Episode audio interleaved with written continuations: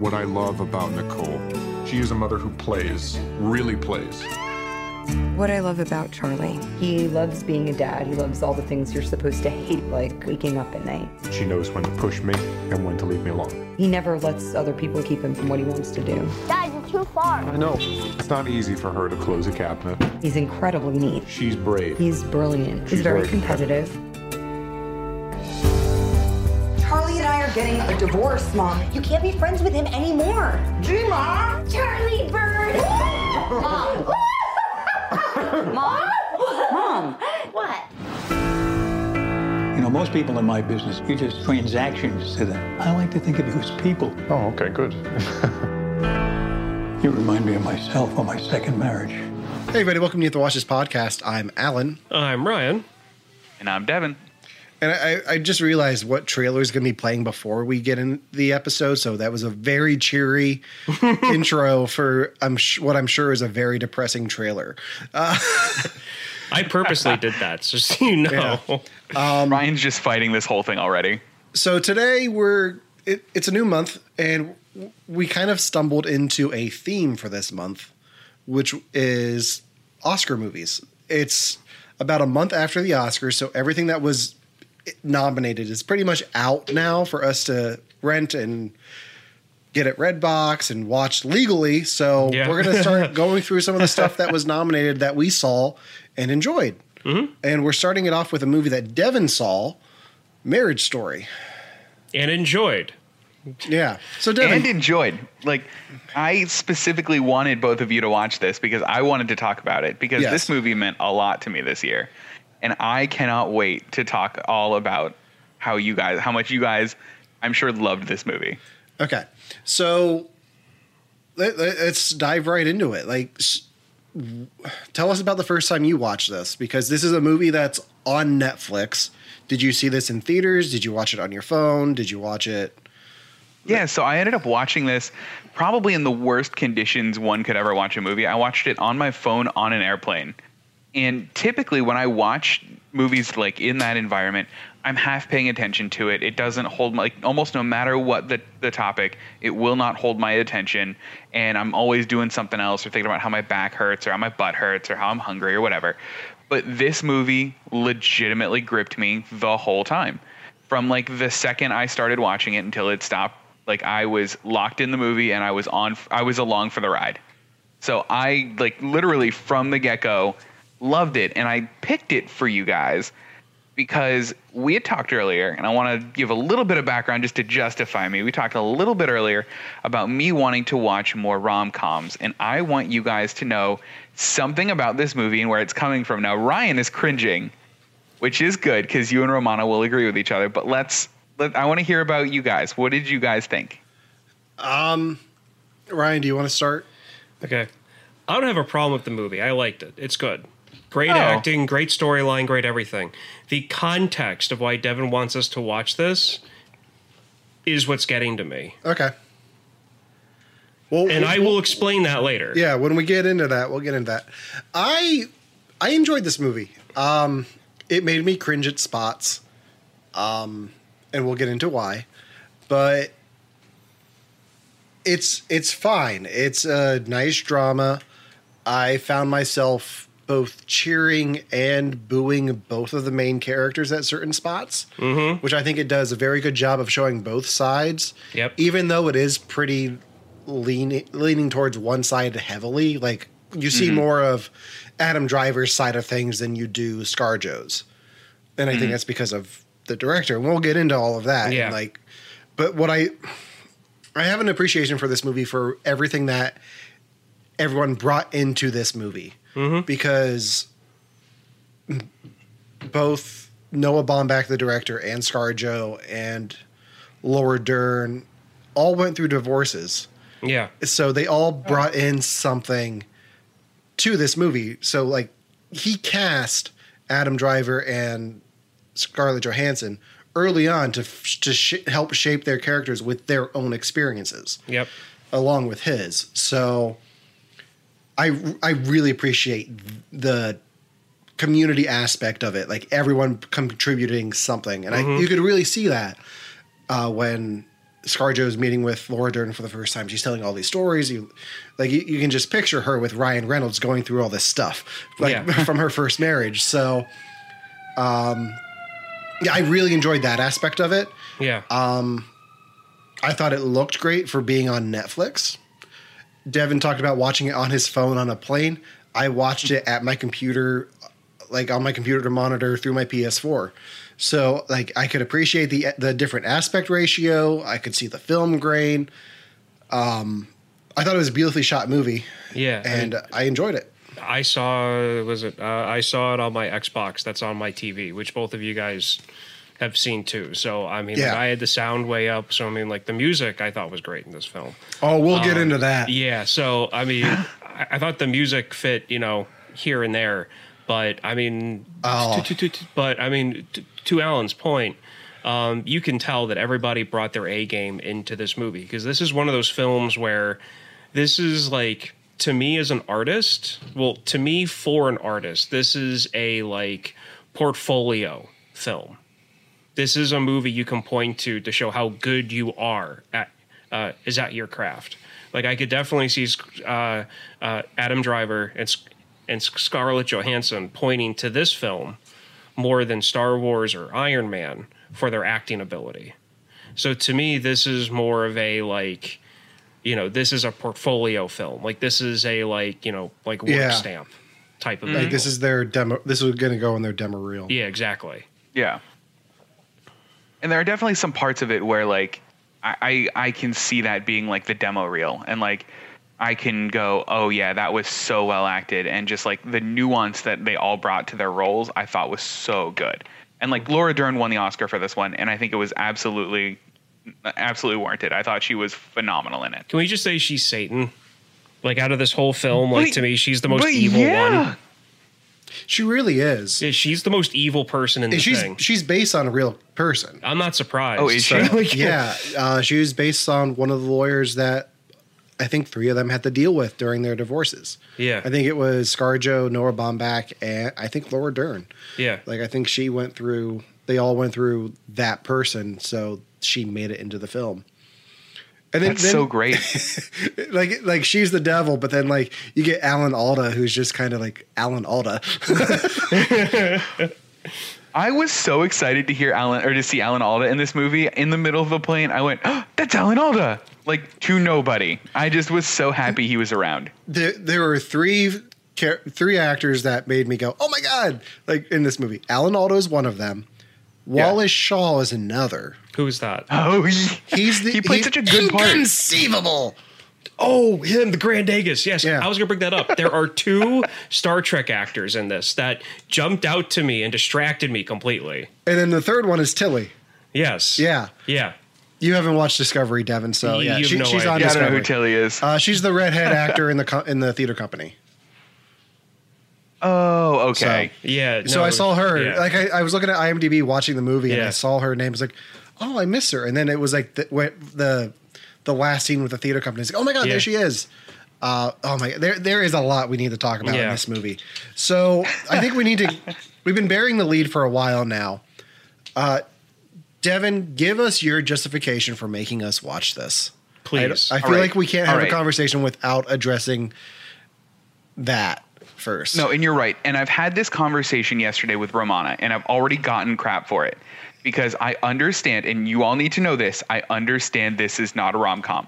I understand that is not going for the same thing a rom com is. I understand it's not like trying to hit the same beats. I totally get that. I understand this is not it.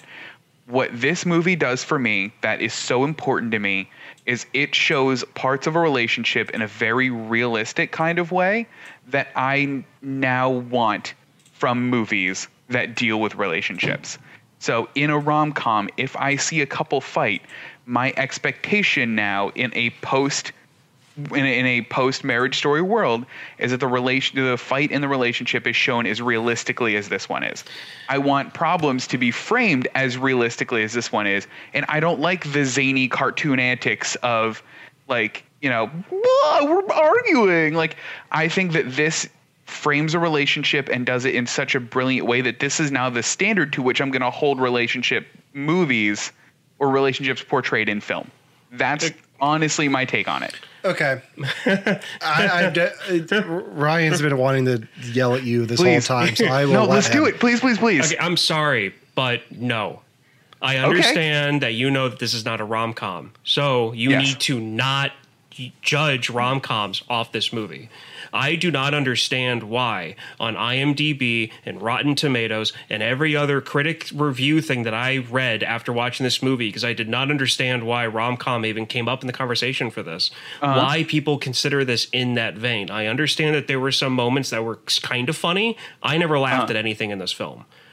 right. Like to me, this was a straight up dra- drama. If you were going uh-huh. to judge Devon, if you were going to judge, Uh-huh. Like Runaway Bride and Pretty Woman and other romantic comedies like P.S. I Love You and you know the uh, and the Five Year Engagement, you are going if you are going to judge rom coms off of this film, Uh-huh. what you are doing is the same thing of judging all comedies after burn after reading.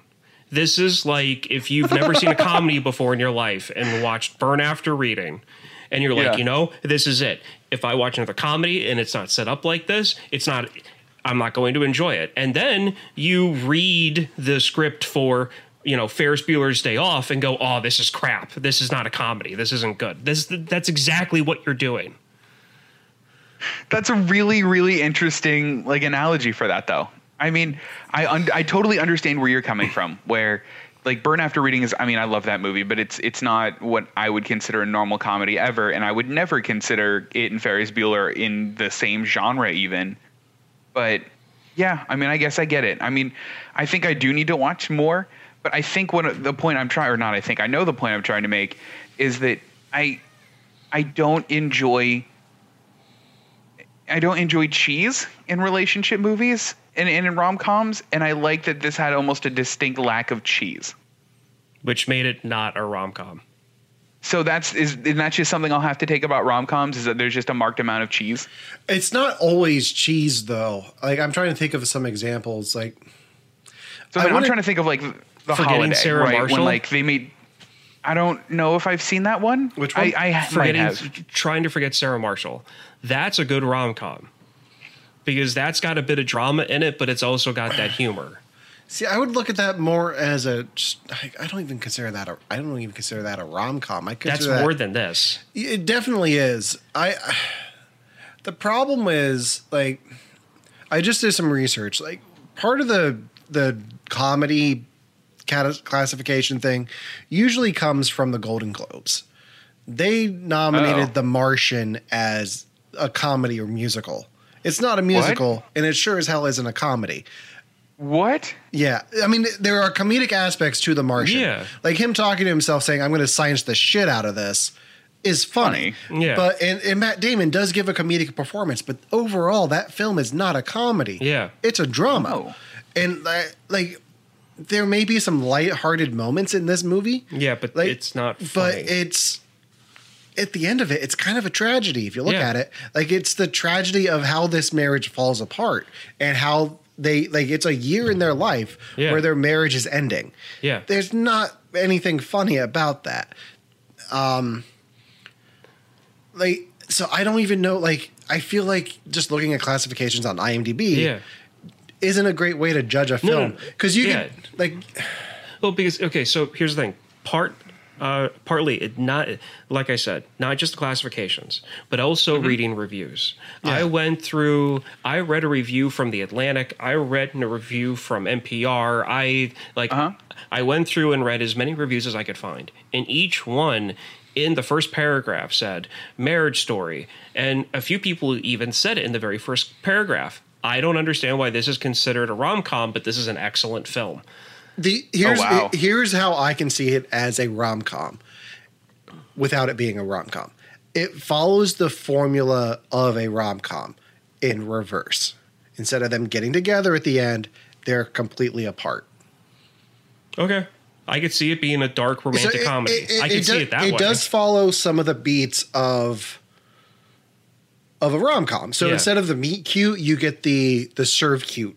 Like Okay. it, like him, get- him getting served with the Yeah. papers it, there's true, a quirky though. story there. Okay, so- it, it's, it's yeah. it takes the rom com formula Yeah. and plays with it to a point where instead of dealing with the beginning of this relationship and go, seeing where it goes, it's Mm. starting at the end of a relationship and see where like how far into the ground it goes. And I w- and, and the thing is, I was expecting it to be funny, even during one of the most serious Mm. scenes of the film, because they actually have Adam Driver, well, them coming home after their you know after performance dinner, and this uh, and the babysitter is watching um, uh, that Tom Hanks movie, um, Money Pit. She's Yeah. watching the Money Pit. Oh, and and she makes the comment he makes the comment about oh i don't know i don't watch that much tv and this is and this is another thing that kind of ticked me off a little bit it goes from her sitting looking at adam driver and the camera's from his mm-hmm. perspective.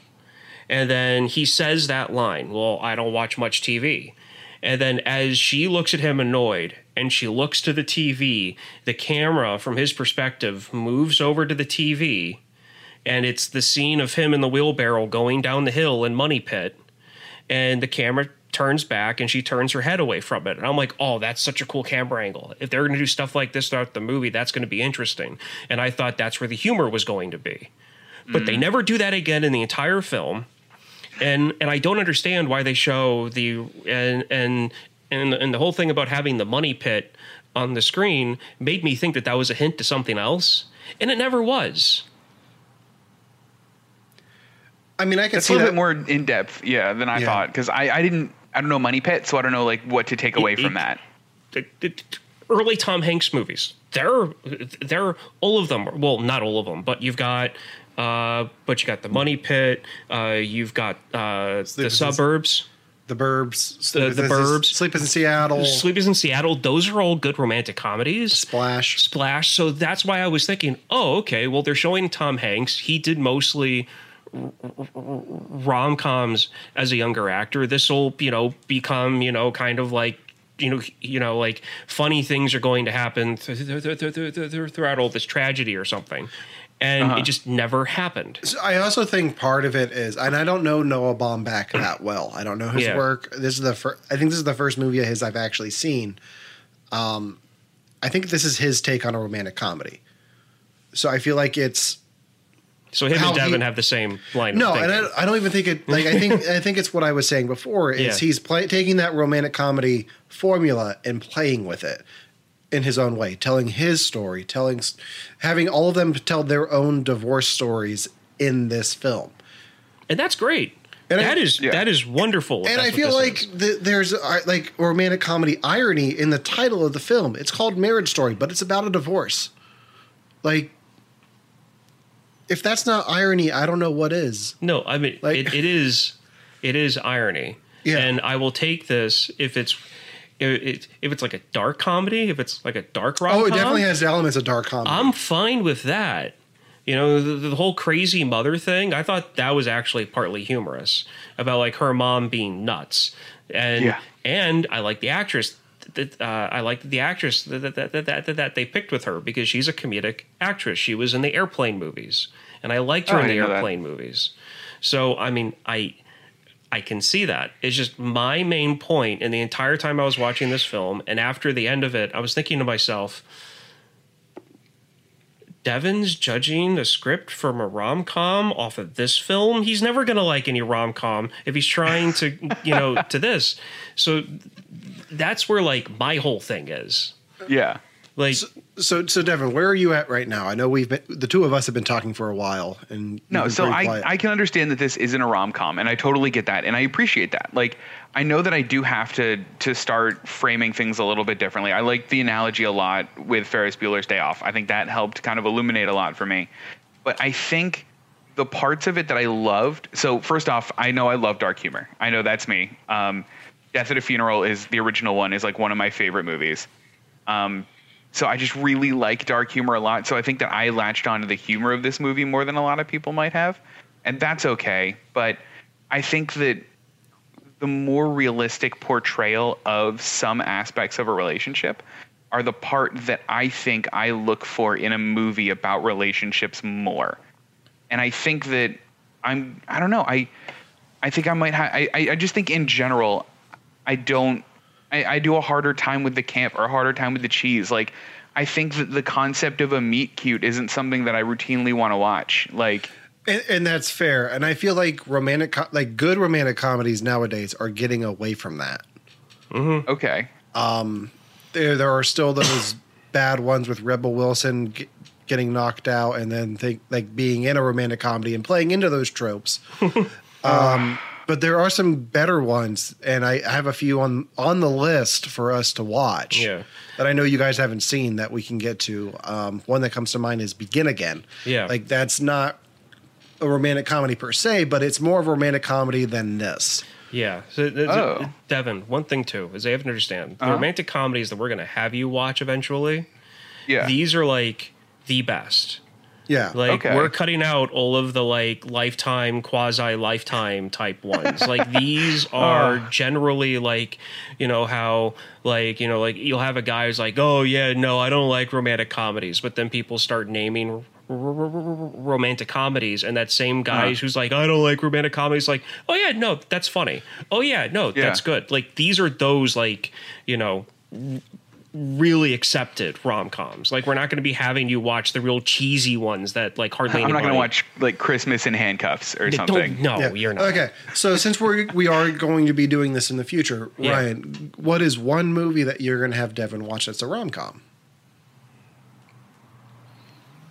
i've i've got i've got like three or four in my head I'm asking you for one. i know i know i know i know but i've got to talk through it because i've got to fine. think Uh, do you want me to t- tell mine for a bit? Yeah, while you- yeah, yeah. So the one that I'm that I've been talking about making you watch for a while is Yeah. Kate and Leopold with um, Meg Ryan and Hugh Jackman. And the thing with that movie is, while it's a rom com, it's also a fish out of water time travel story. So where you get the the the cheesy stuff is not from the ro- romance; it's from the time travel aspect of it all. So it, it's got the romantic cheesy stuff. Yes, it's a Meg Ryan Yeah. rom com, but it also has this other element of time travel and other things. So it's like the fish out of water type story. So it's not just a rom com where they meet in the subway with a meet cute. It's there's more to it than just that. And another romance. Okay, I, I gave my one. I yelled at Ryan. Do you have? I was your about to say, yeah, you, you yelled at me for doing something like that. Um, it's, I like Tom Hanks, but then again, I like Runaway Bride and Pretty Woman, and I think I'm gonna go with Runaway Bride because to me, that's the like our parents' era classic rom com, like type, because of the people who were in it Okay. it's got some of the cheese in it because it was made in like the early 90s but Mm-hmm. it's That was lit, that was late nineties. late 90s Runaway was Blood it? Bride. yeah yeah. Chris Meloni's in that, and he was definitely on SVU by that point. ah okay oh yeah that's right he was he wasn't svu at that point yeah so i mean it's not as it's not as well known it's not as like as well received as like pretty woman and it's not as funny or as like tom hanksies as the uh, tom hanks ones that i like but Yeah. it's one of the few like it's the it's it's it's the furthest it's the it's the rom-com that that is as deep into the rom-com deep end of the pool as I'd go Okay. Okay. Because I mean, there's in a the- few in- scenes in that that yeah. I really really like. at- at the same time, though, that's too deep into the well for me. really? Really? Yeah, I like I like Julia Roberts, but that's not my go-to. Well, I mean, it's not really my go-to either, but it's something I think Like would be a I'd good much rather I'd much rather watch my best friend's wedding than that. I don't like my best friend's wedding. Yeah. I wonder. I I'm really curious about these because I wonder what people like and don't like. Because I I ultimately am like somebody who watches a superhero movie, and and doesn't like superhero movies. And they go, all superhero movies are the same. It's gonna be some guy and it's gonna be an accident and he gets his powers and then he does a superhero thing and there's a bad guy and then he wins. You could have said spoilers. for every MCU movie. But like that's how I feel about rom coms. So I'm very curious about what aspects of them make them interesting and what aspects of them didn't. And I think maybe I might be so jaded because Allen, I watched that Rebel Wilson movie expecting it to be a send up of the romantic comedy genre, and that's not what I got. Yeah. I I'm not got, surprised. Look at this thing. Look at this thing. Did you know this thing? The end. Yeah. Yeah, I feel like wasn't that movie more just, hey, we're gonna lean into this and not make fun of it. We're just gonna do it. Pretty much. I mean, we're gonna do it while Rebel Wilson comments that we're doing it. Like, oh my gosh, we're having a mute, meet cute. I hate meet cutes, but it's still a meet cute, and it's still Yeah. happening. Do you want to know what I'll do? He's doing. I'm gonna have him do. This is Sleepless in Seattle because Okay. I b- because I was thinking about it and my thing with the reason why that um, Runaway Bride is as far deep in, in that pool as I'll get. The male uh, the male actor. Richard Gere. I like Richard Gere.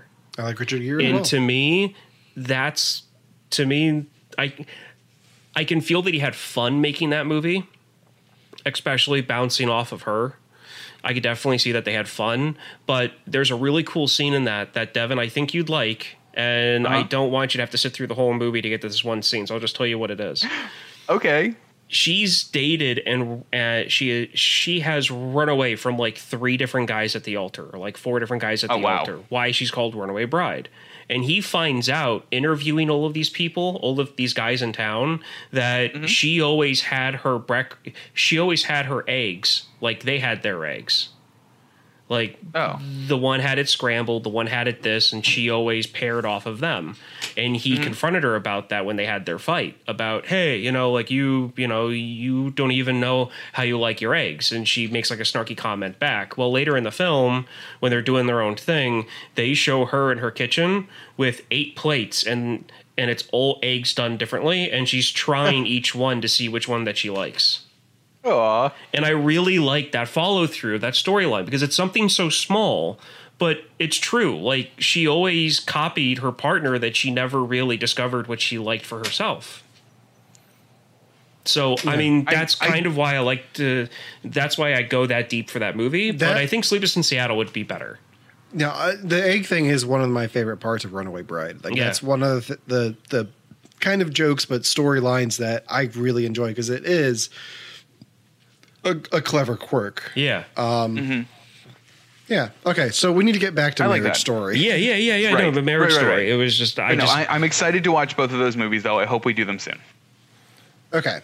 So, Devon, since you're the one who made us watch this, do you want to take point on this and ask some stuff? And Yeah, okay. So one of the things that that literally drew me into the movie first uh, was the intro because the intro is them talking about each other in these very endearing terms, like and very very you know nice, and then almost smash cutting directly to them in in the divorce like counselor or, or in marriage counseling.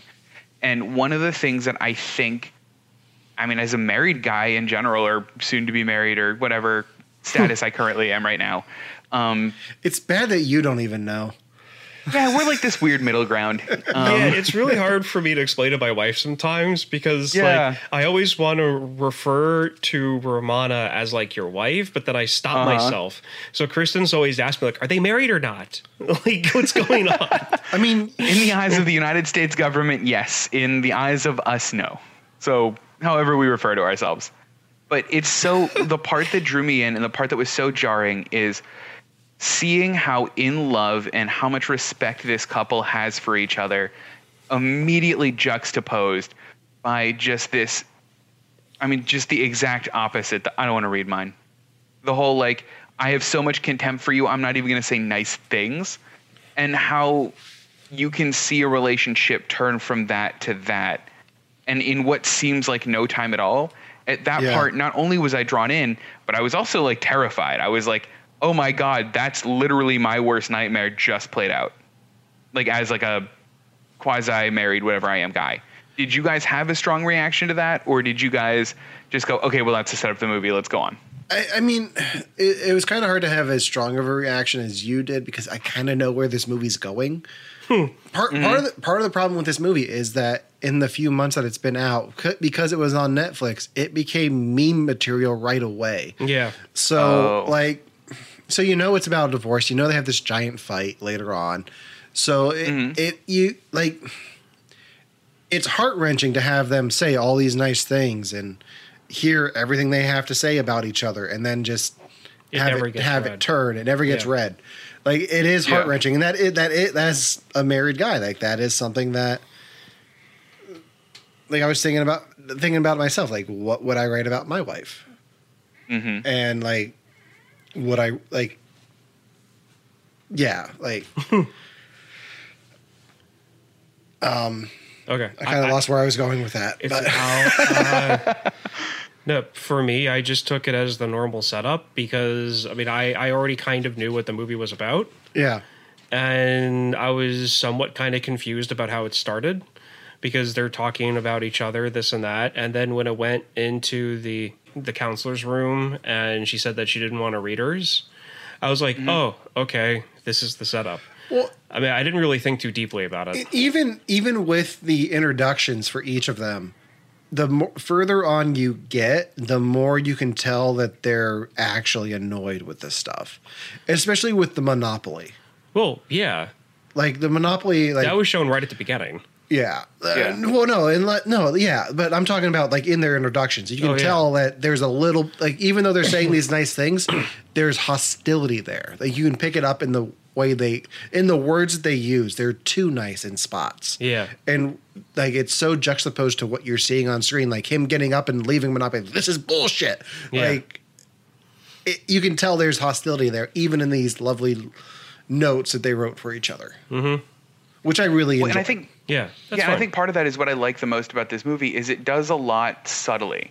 It's Yeah. not as bombastic as a lot of movies are, where they're like, "I hate you, I hate you more." It does it in a way that I feel like real couples would talk in that situation. i was gonna make a joke but No, do you it. get- it's bombasket bombasket because it's noah bombast Yeah. i yeah i'm sorry everyone I, I liked it. Don't don't you beat yourself up.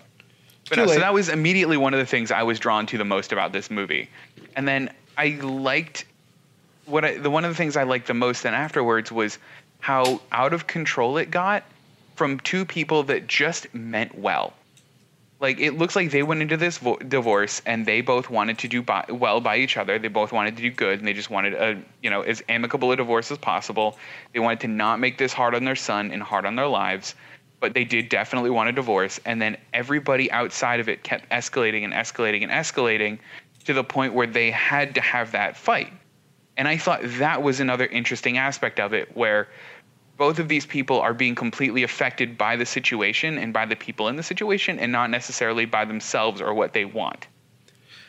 Yeah, you can definitely see there's outside manipulation to their situation. Not just outside manipulation. This movie shows you how much of a horrible nightmare and minefield divorce court is. Yeah. I mean, you take two people that really just wanted to split things evenly, or maybe even just not evenly, because he was fine with her taking whatever she wanted. He didn't care. I mean, well, he, he did care, but he was being nice. Um, but I mean, it, it's like it, it's like at the same time, it was where like both of them were ignorant about what the law was. Like, Yeah. I it, it's like she went out to L.A. not knowing that he couldn't talk to a lawyer that she had already talked to, not knowing that bringing the kid along was going to cause that much problem. Like because people just don't know these things who haven't been through it. See, here's the thing though. I feel like at a certain they don't really ever say that she didn't know that. Mm-hmm. I don't know. I kind of read it as she did do this to screw him over. No, because see, the thing is the the clue for me that she didn't was when the secretary said, "Oh no, it's you know you probably took it as that's the clue of like her actually doing Yeah. it." To me, with prior to talking to that person on set that said that she used this lawyer, then that's how we got introduced to Satan. Yeah. Um, and and everything else, I truly do not believe that she intentionally did that. I believe that's I I I really believe that whole thing and then him winding up with that old lawyer was just to show how much of a minefield that th- that whole thing is because even towards the very end like right uh, when she's fully on board with having this lawyer doing everything that she needs to do t- to get things over Yeah. with she still does not come across as that manipulative Yeah. I don't know because I I can see uh, I I read it as she went to all these lawyers after she met with Laura Dern. Because up until the Oh. point where she meets Laura Dern, she's not seeing lawyers. She's not interested in getting the, the thing moving. She's out there to shoot that pilot. It's only when the assistant director comes up and says, Hey, you need to go see Laura Dern that all of everything starts. So I think Laura Dern has her go to these other lawyers to screw him up. okay well if that's the case that just uh I don't makes know, that lawyer being satan even more and I don't know if that. Yeah. I don't know how. I think she's she's probably ignorant to all of that. Yeah. but at the same time, I think there was some intent, whether it's from ScarJo or Laura Dern's characters. satan Yeah, I'm, I don't want to call Laura Dern Satan. No, I'm talking about the character. I'm not talking about. Um, the actress. that's why I know, it just that's makes why me feel I, I don't have a problem with it. Like they just started. Makes me feel bad. Yeah, doesn't make me Um, feel bad. she won an Oscar. She's a nice lady. Exactly. She's a nice lady, and she did a great job. She did an uh, She took out that Star Destroyer. she did an excellent job of playing Satan. Um, congrats. But I mean, this exact topic though is exactly why I like this movie. Where, in I mean, so I mean, I'm the child of two divorced parents. Like this kind of stuff happened in my real life too, where mom would go do something, whether it was innocuous or not, was completely unknown. She would do something. Dad would take it as, oh no, this was a direct attack. Or would take it as, oh, she didn't know what she was doing. And there was never really that clarity of why did you do what the, why did you do this? And all we had ever were just little hints of like, well, she said it this way, and probably that means she didn't do it. And I love that because so much in this movie can be attributed to, well, did they do that on purpose? Like the part that got me the most was at the divorce court trial when they brought up her drinking. And they're like, oh, well, her alcoholism. And, and it was like, no, like definitely not. And you were like, well, did, did Adam Driver say to focus on that? Or did he just bring it up because he's a terrible lawyer too? what I think that was because I mean, Adam Driver's character, uh, right? He he made up his mind or started making up his mind that he was going to go with the other lawyer as soon as about probably 10 seconds into hearing that awful joke that his current lawyer was trying to tell him when they were on break. I feel like that's when Yeah, right. the thought process was I'm just going with the other guy. If if my ex if my ex-wife hired Satan, then I need my own Satan. And so that's what that was. And Well, I think that's what that was. Yeah. I truly, uh, I, I truly, truly do. And Roy, Roy Liotta, Ray. Ray yes, Liotta. perfect, Almost got it. perfect. Yeah, I wondered why he wasn't in The Irishman. Now I know. He was doing something else for Netflix. Yeah, Okay. So in this divorce story, thank you. Um, do we who did you guys find yourself rooting for somebody over the other? Like did you find yourself rooting for Adam Driver over ScarJo? I ScarJo found myself Adam yelling Driver? at both of them. Okay. Be- and because I had a feeling that they were both being idiots because one of one of the things that I didn't care if this ended up with them getting back together or not. Um, they were both idiots because when the communication was their biggest problem. Yeah. It was glaring. That Yeah. was the biggest problem in this whole thing. To where Scarlett Johansson's character, um, for better or for worse, never really explained her true feelings about what she wanted in her life to Adam Driver's character, and just kind of went along for the ride. Her her her character's words. She went along for the ride. Um, and she thought that that would be enough, which I could see some people, you know, thinking that, and then they wind up in a place. It was like, hang on a second, I, I, this is not where I want to be, and they want to get out. And I felt, and I feel like the way that they cared for each other, even though the love may not fully be there like it was before, um, is what is what was troubling. and I was constantly thinking to myself, one or two words could have, you know, could change the path that they're on, regardless of all of the outside, you know, noise that they're getting. One or mm-hmm. one or one or two things said at a certain time throughout the whole movie could have changed things, could have changed the way that things were going.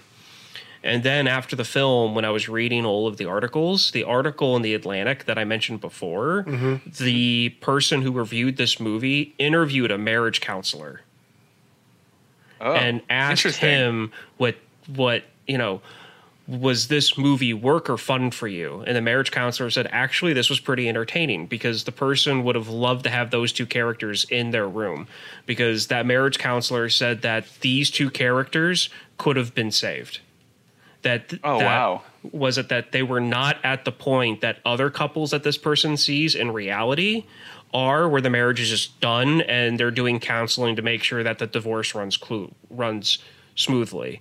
The counselor said that they that the idea of having a couple like Scarlett Johansson and Adam Driver's characters in a room to talk about their issues to this marriage counselor was almost sounded fun to them because of how much they still cared for each other.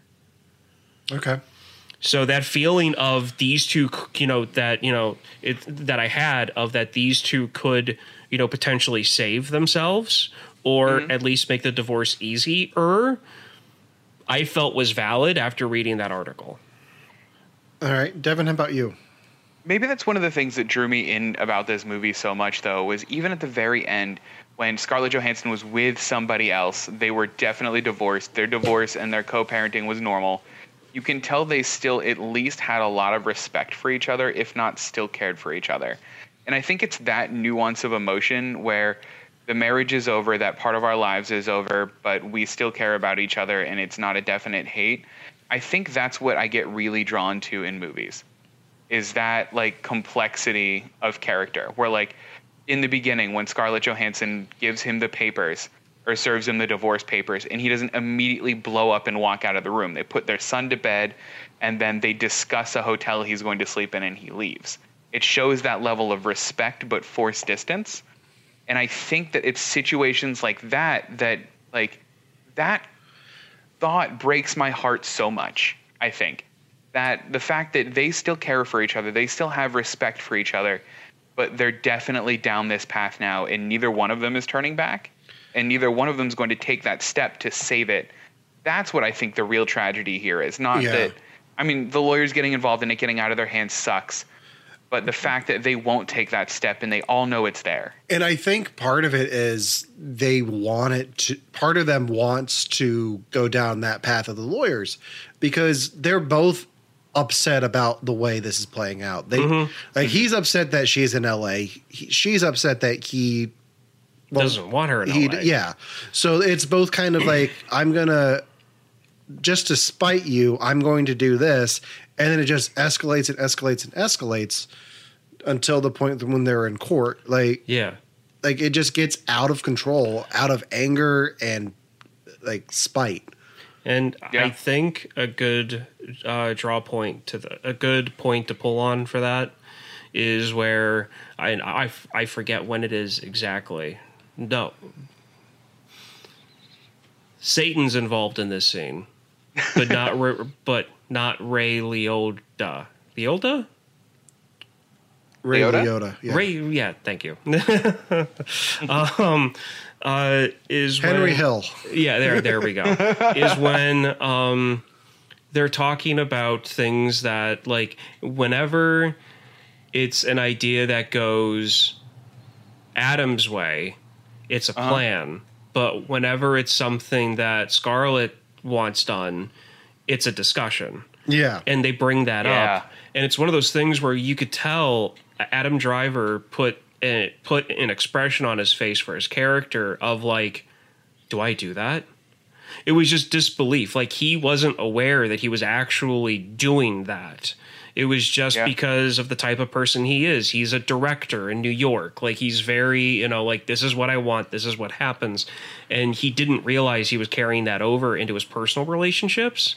And that's what i really liked about that scene. It was kind of like i mean yeah he was being a dick about that but at the same time nobody nobody really called him out on it until then. But at the same time, like even after she does the pilot and her show goes to series, Yeah. he's still expecting her to move back to New York. And- even though that's not going to happen Well, because yeah. she has a TV show in Los Angeles. and that's part of him not being able to get it all the way through his head that it's like you know not going his way for once because even like she said to her lawyer like almost everything that he wanted to do they did yeah. you know like they wanted Yeah. to go to europe you know, he he wanted to go to europe for six months to work on that project they went to europe for six months to work on that project you know it's like whatever he wanted to do they did This is how I saw the movie.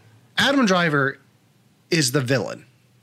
Like throughout the whole thing, he's the bad guy. He's the one who kept her from LA from her career. Yeah. He held her back. He's he's the one who's saying, "No, you need to come back to New York." He's the one who like everything she does I think she's mani- manipulated into doing everything he does, sleeping with the stage director, Yeah. making her saying she has to come back to New York. Like that's all on him. She's manipulated by Laura Dern's Nora character. yeah He's mm-hmm. just straight up a dick. yeah Wow. and i feel like That's part- how I saw this. Movie. Yeah, no, and and and that's fine. And I'm not disagreeing with that at all. Mm-hmm. I'm just saying that I feel like part of that, like part of that dickishness from him, yeah. Um, he's not really aware of. That No, he might not be, but Yeah. it's still there. yeah, no, no, no. It, Yeah. it And is. sh- it's she- totally still there. And That's she, all I'm saying. And she calls it on him enough before the lawyers get involved to the point that they get involved that it should have been addressed in whether it's in counseling, therapy, um, their priest. I don't know, but it should have been addressed before that. True. Um, but what I'm saying is that at, at the same time, I think that therapy session was probably what, like their second or third. I, it's By the not. sound Seemed like it it- wasn't the first. I don't think it was a therapy session. It was a mediator. It, Oh. it, it wasn't a therapy session. Oh, it was it a was- mediator. So it was, it was a mediator but i feel like at that point like she kept on trying to bring this up and he wouldn't see it because of just they've been together for what 10 years? And i feel like to him this is all kind of sudden and he acts like that like it's sudden. And i feel like it took five or six people to throw it in his face before he realized it. Yeah, and I don't think he really does until everything's done. yeah no he does it until like the very end. Yeah. Um, and you can see a distinct change in him. Yeah. Once he actually tries, to, once he starts decorating his apartment, that's when he's actually trying to get everything. Like he he knows that there's a chance that he's not going to win. He's cocky throughout the whole thing that they are going to go back to New York Yeah. and he's going to be able to go do his play. When he when he lost the show on Broadway, that should have been the first sign that everything's going bad. But it took him months after that to figure it out. yeah So Uh, I just Yeah. want to say too, as a little point, the whole cutting of the arm thing. okay. I don't think that needed Okay, to be yeah. in there at all. No, okay, good, because that part actually really grated on me too. It didn't feel like it fit. That see that to me is like the biggest element of a dark comedy. Like it's like, oh, he's I thought he was gonna die. Like I thought when he lied, I thought when he was laying on the floor just bleeding, like I thought he was gonna die, and he looked like he wanted to because he, and I think that's where the character was. Like he's like, oh my god, I just messed this up so bad that I'm just gonna lay here and bleed out. Yeah. Like I feel like he's so defeated in that moment. Um, I I thought that whole observation was awkward as hell, mm-hmm. and it was. Yeah. And like for that, I had to pause the movie and step away when he cut the arm. Like that just got me. Like I I can't I can't do that. Like that shit is just. oh. Kind so wait, like Ryan, was that drill to part too socket. awkward for you? Hmm? Kind of like taking a drill to the eye socket and taking out the. Uh, no, never mind. Oh, oh, that part hurt. That sounds like it hurt. I'm trying to reference something to a TV show that I think he's watching, Oh. but I'm not sure now. Oh, Anyway, let's keep on. No, I know what you're talking about. Okay, yeah. We'll talk about that after the show. Yeah. Uh-huh.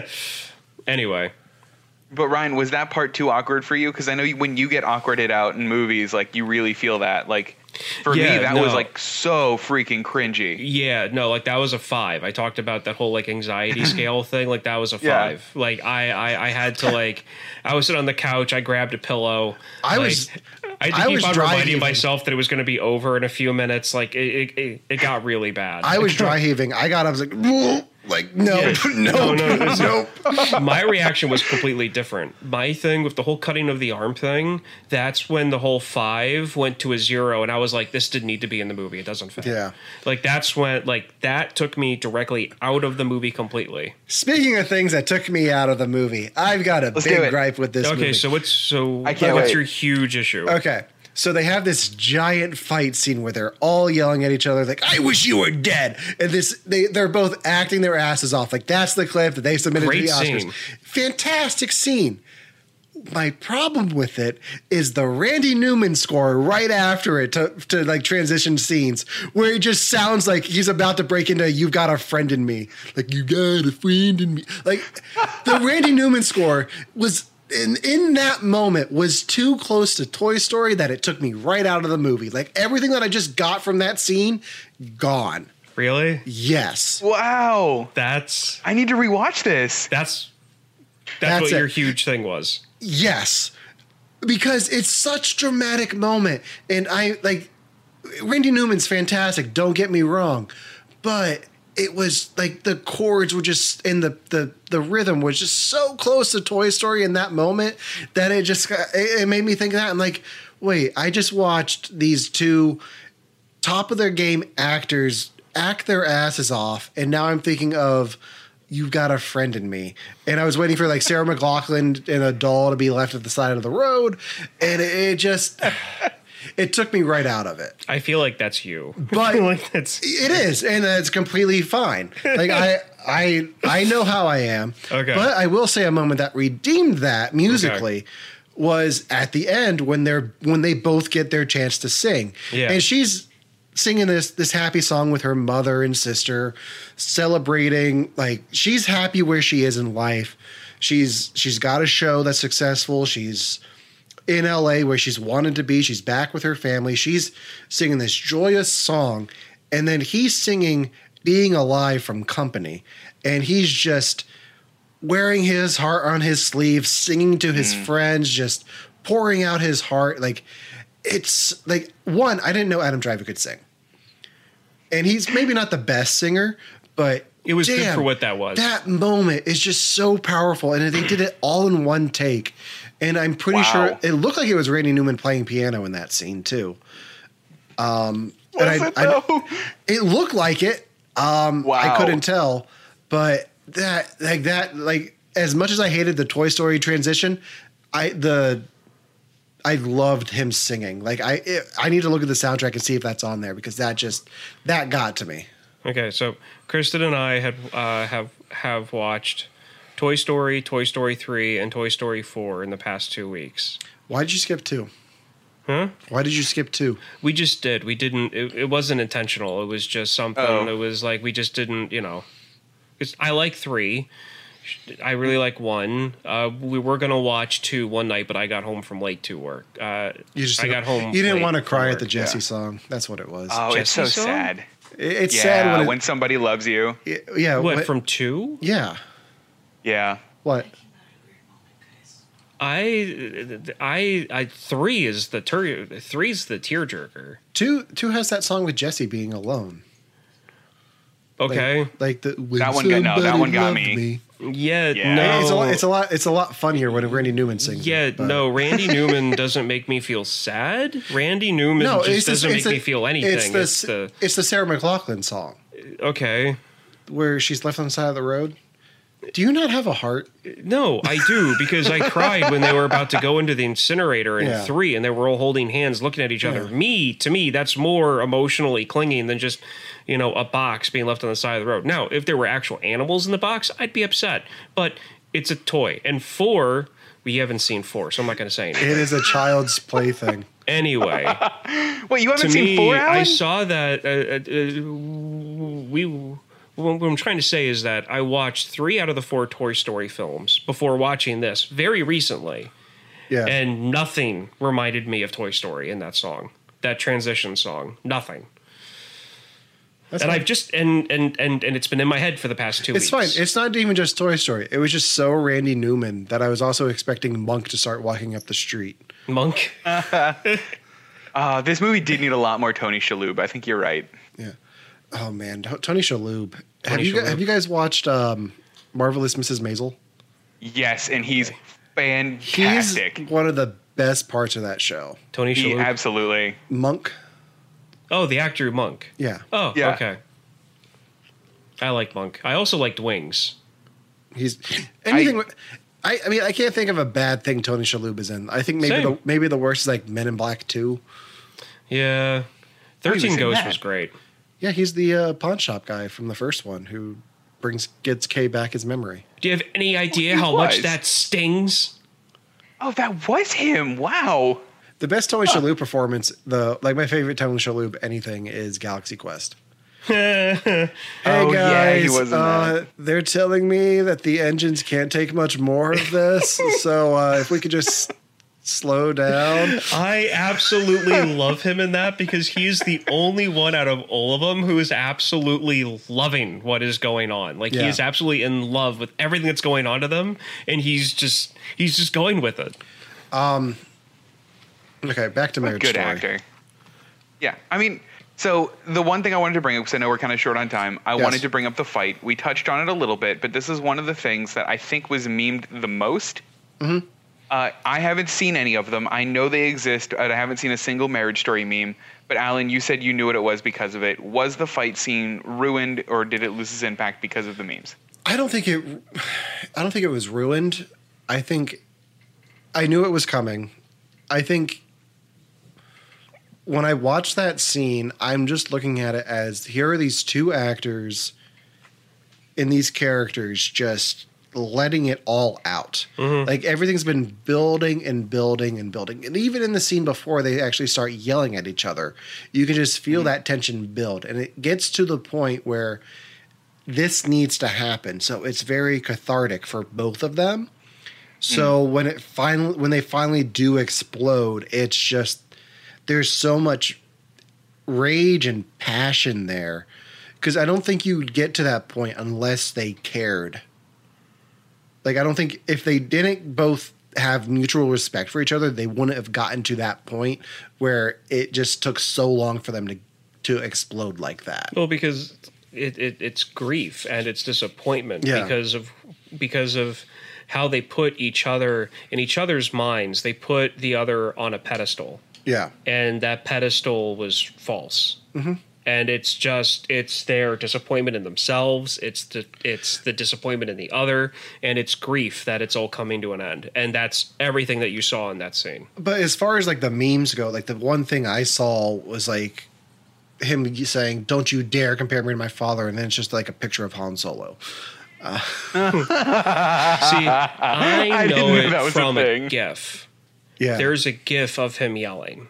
Yeah. but people Uh-huh. put different things in there. So Yeah, I mean, I it's- knew it was from this. I just didn't know when it was going to happen. it's that, and it's like him yelling and his arms pointing down. He's like chicken nuggets, and then it's Baby Yoda chicky nuggies. Mm-hmm. Like it's really stupid stuff. Okay, so nothing like that would ruin the scene or anything No, like that. Like, but, no. but but speaking of memes, I feel like we need to address this real quick. Did you guys see any of the uh, Kobe Bryant memorial last night? no, no, I didn't. So Michael Jordan spoke, Yeah. and he had a mm-hmm. moment where he's crying, and he's like, "And damn, my brother Kobe, like it's all his fault that I'm gonna have to deal with another crying Jordan meme for the Yes, next several said that? years." Yeah, yes, oh, And yes. everyone lost it. Like it, it, it's a it's a sad moment because he's heartbroken about Yeah. Kobe, but at the same time, he's like, I know what the internet's going to do with this, and I told my wife that I don't want to have to deal with this for the next few years. But here you go, internet. And then right away today, like Reddit was just all crying Jordan. Of course.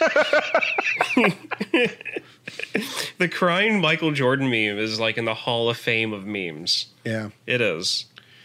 Um, okay. Final thoughts on Marriage Story. It's good. I just don't think you should ever use it to compare rom coms with. I, I I think it's a good good way to look at a realistic portrayal of a relationship. Yes. I don't think you should expect a realistic portrayal of a relationship from a rom com. Yes. I think that's going to be the part I struggle with the most. Yeah, I think And that's, but but I can I might get over it. and I feel like the like the whole concept, like different concepts for a rom com. Like, there's no way you can take Kate and Leopold dramatically seriously because he's from the 1800s, she's from 1990s New York. Like, Oh, interesting. And Sleepless in Seattle is kind of like a fantasy to Yeah. a point, so you It- can't really take that seriously either. It's just it's a it's a nicely acted movie, and it's Tom Hanks. It- It's Nora Ephron. It, Yeah. it- it's very well done. Yes. Um, another romantic movie that I will have you guys watch soon that, that I wouldn't classify as a comedy, but it's called Somewhere in Time, and I think we've talked about this before. It's Christopher Reeve and Jane Seymour, okay, um, and he travels back in time and falls in love with her, and it has to. d- It, that's all I'm going to say. It it's a beautiful movie. I just when I went on my Superman kick in high school, I watched it. I was like, oh my god, I love this, hmm. because I, I just love a good time travel movie, and it it's different in the way they portray it. So we'll definitely watch That's that down the line. But it's not. It's definitely not a romantic comedy. It's Yeah. it's just straight up romance. so I do have one more thing that I want to talk about with Marriage Story, and it's the Yeah. Halloween costumes at the end because yeah. I I I read, I read a little bit of significance into his costume. So his whole his ex wife, her boyfriend, the mother in law, and their son are the Beatles. oh yeah, and he's a ghost. And he's a ghost. Yeah. And then so like he's on the outside, but then the very end of the like he's wearing the costume as a ghost as this outsider, and then he takes off the costume, and she's, and she's like, "Hey, you know what? He's tired. Why don't you take him for the night?" Like that, like him taking off that costume shows that they're they are able to cohabitate and co-parent successfully and I wouldn't say it's a happy ending, but it's as happy an, an, an as a, as an ending that you're going to get in this movie. It's to make sure the son's not Yeah. going to grow up to be the lead singer of Senses Failed. But um, I liked it, Ryan. I oh, liked good, it. Devon. You know who they are? Yeah, I've heard of them before. Oh, good. I don't good, know a lot I was- about them, but I've heard of them. Yeah, no, their lead singer has. Yeah, some of their songs are about that kind of a thing. okay, so we, uh, Devon, this is your film. Final thoughts? Yeah. Guys, I, I mean, I, I, I don't know what to say. I like this movie. It surprised me in a lot of ways, and it made me feel a lot. And I think that any movie that can genuinely do that is a good movie in my book. So it, it, it, I, it is. It's a I good loved film. it. Okay, so this was we talked about this because Laura Dern won for best supporting actress. Yep. So I think next week we're going to take a look at another best acting category. Uh, Brad Pitt won f- for best supporting actor. We're going to skip be- like best actor because we already did Joker, but best supporting actor went to Brad Pitt for Once Upon a Time in Hollywood, which I saw at the before the end of last year and really enjoyed, and I feel like you guys need to watch it. So Okay. tune in next week when I have these guys watch Once Upon a Time in Hollywood for the first time. Uh, if I say time one more time, I'm going to lose track of all time. So, okay. So for you have to watch this podcast. I'm Allen, I'm Ryan. And I'm Devon. and we'll see you next week. Somebody crowd me with love. Somebody force me to care. Somebody make me come through. I'll always be there, as frightened as you, to help us survive. Being alive, being alive.